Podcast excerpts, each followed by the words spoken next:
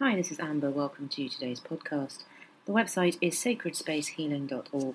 That's sacredspacehealing.org.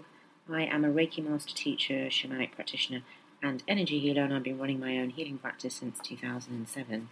My work is focused on core wound healing, life purpose work, sacred union sessions, and abundance alignment, as well as one to one coaching and healing calls. The website again is sacredspacehealing.org.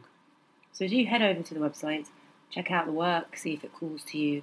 There's also meditations there you can listen to, the podcast channel that you can subscribe to, and the YouTube channel, um, although that's not so regularly updated, and um, and other offerings that might assist you. There's also a donations button, so if you want to donate to keep the podcast channel going and keep it free, then head over to the home page.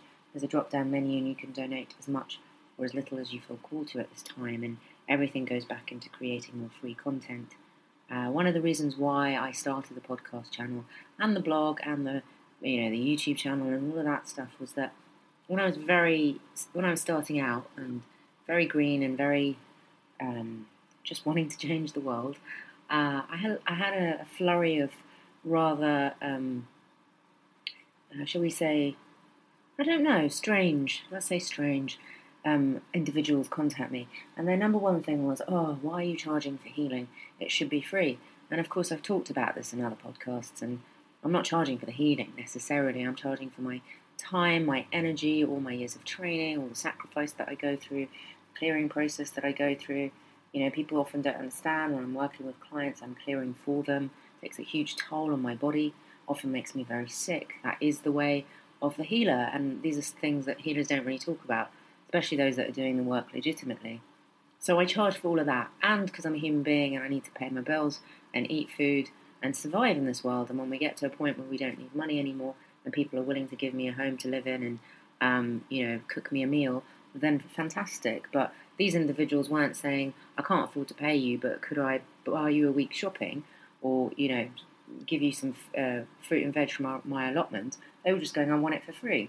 So to to actually meet that demand, which in some ways was legitimate because obviously it's coming from a place of pain or no one was sort of behaving that way, but also to help as many people as possible, I created the podcast channel. And um, it has served millions of people around the world. And I would like to carry on doing it for free and not charge for content.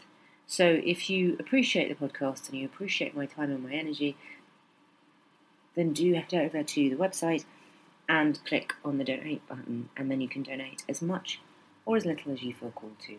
Um, I'm not sponsored, I'm not affiliated to an organisation, and I'm not trying to sell anything. So I am just an individual making my way in the world. Okay, so today I would like to shine a light on anger and how it can be a really useful communicator. So, for people who have experienced um, trauma of some kind, um, whether in childhood or adult years, anger can be something that's got bad press. Maybe they were at the receiving end of anger from the person who hurt them, abused them in some way.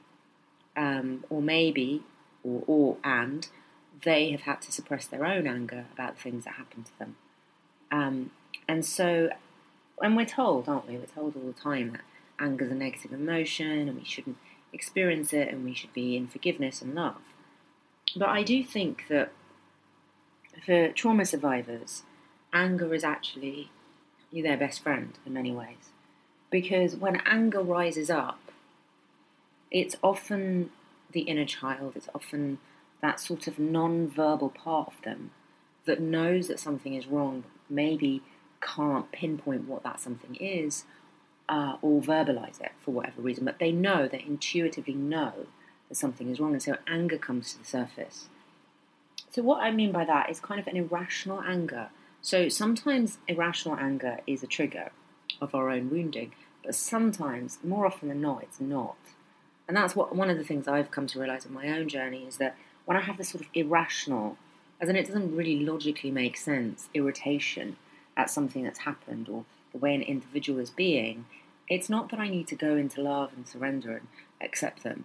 and that and that some of that is true. Like some of that is we ask this relationship to be elevated and we want things to come into right order. But often it's because somewhere something isn't quite right.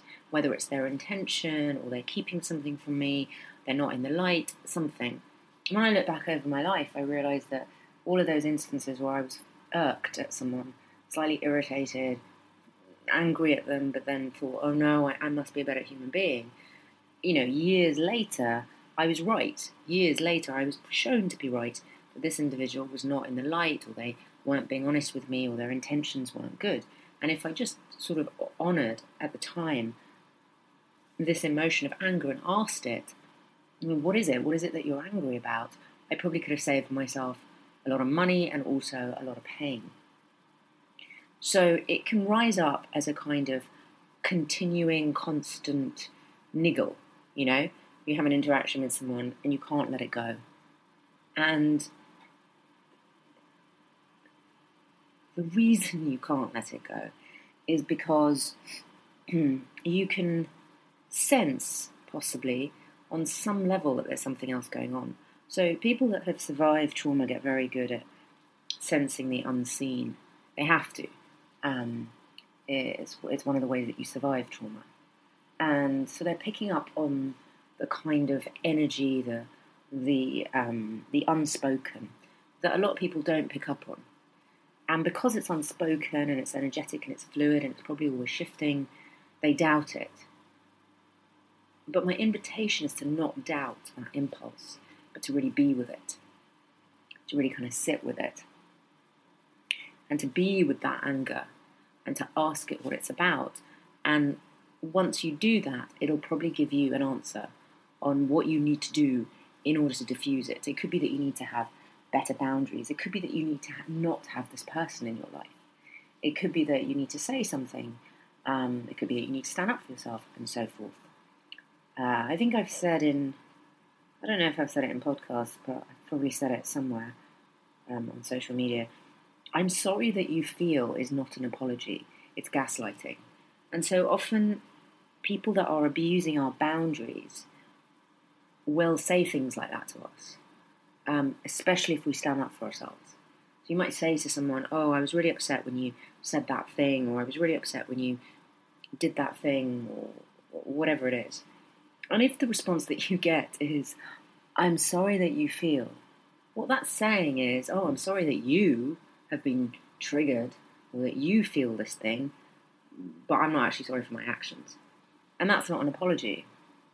Um, apologies are I'm sorry that my behaviour unintentionally caused you pain. That wasn't what I was trying to do. Please forgive me. Thank you. You know, that's an apology. I'm sorry that you feel is not an apology. It's passive aggressive. It shows that this individual is, on some level, probably doing the thing that you're upset about, crossing your boundaries, disrespecting you, lying to you, hiding from you something. So we have become indoctrinated into certain phrases, right? Certain ways of being um, that we're told are spiritual. And then phrases just get kind of thrown around like love and light and all of that stuff, and they don't actually mean anything. But I think your gut, that inner sort of response to a situation, to an individual, that niggle that you can't let go of, that becomes your guide better than words. Words are beautiful but easily manipulated and reconstructed to mean a million things and to mean nothing. Um, people hide behind words. So that's why your gut response, if it's such a strong emotion as anger, is something that really needs to be listened to and honoured um, and explored safely. And then once it has been honoured and explored safely, you can let it go because it's easier. It's just like a, a warning signal. It's um, you know, it's uh, it's that beep beep that your fire alarm does to tell you that you need to change the battery. That's all. It's just telling you something really important, and if you listen to it, there will probably be huge positivity in your life from listening to it. Um, yes, sometimes anger can be irrational, as in there's no real basis for it, and it's based on our own triggers and our woundings. But again, that's worth exploring because, again, if your woundings are being triggered, sometimes it's because, um, you know, it's part of your healing. I mean, it's always part of our healing, actually. Um, but sometimes it's because someone is taking advantage of you. You know, like sometimes it's because the individual really isn't taking advantage of you and you're so deeply traumatized by your past that you can't see that. But there is always that percentage where that's not true. And I think it's important to explore what the anger is telling you so you can really be clear on what's happening in this dynamic. And then it can heal, then it can come to the surface and be released. Um, otherwise, it just stays festering, and that's when it's not good, that's when it's not healthy. So I hope that assists with the very large topic of anger and what it might be trying to tell you. There's many other ways of looking at it, variations, healing, clearing, and so forth. But I just wanted to shine a light on this area. The website is sacredspacehealing.org. That's sacredspacehealing.org. Until the next time.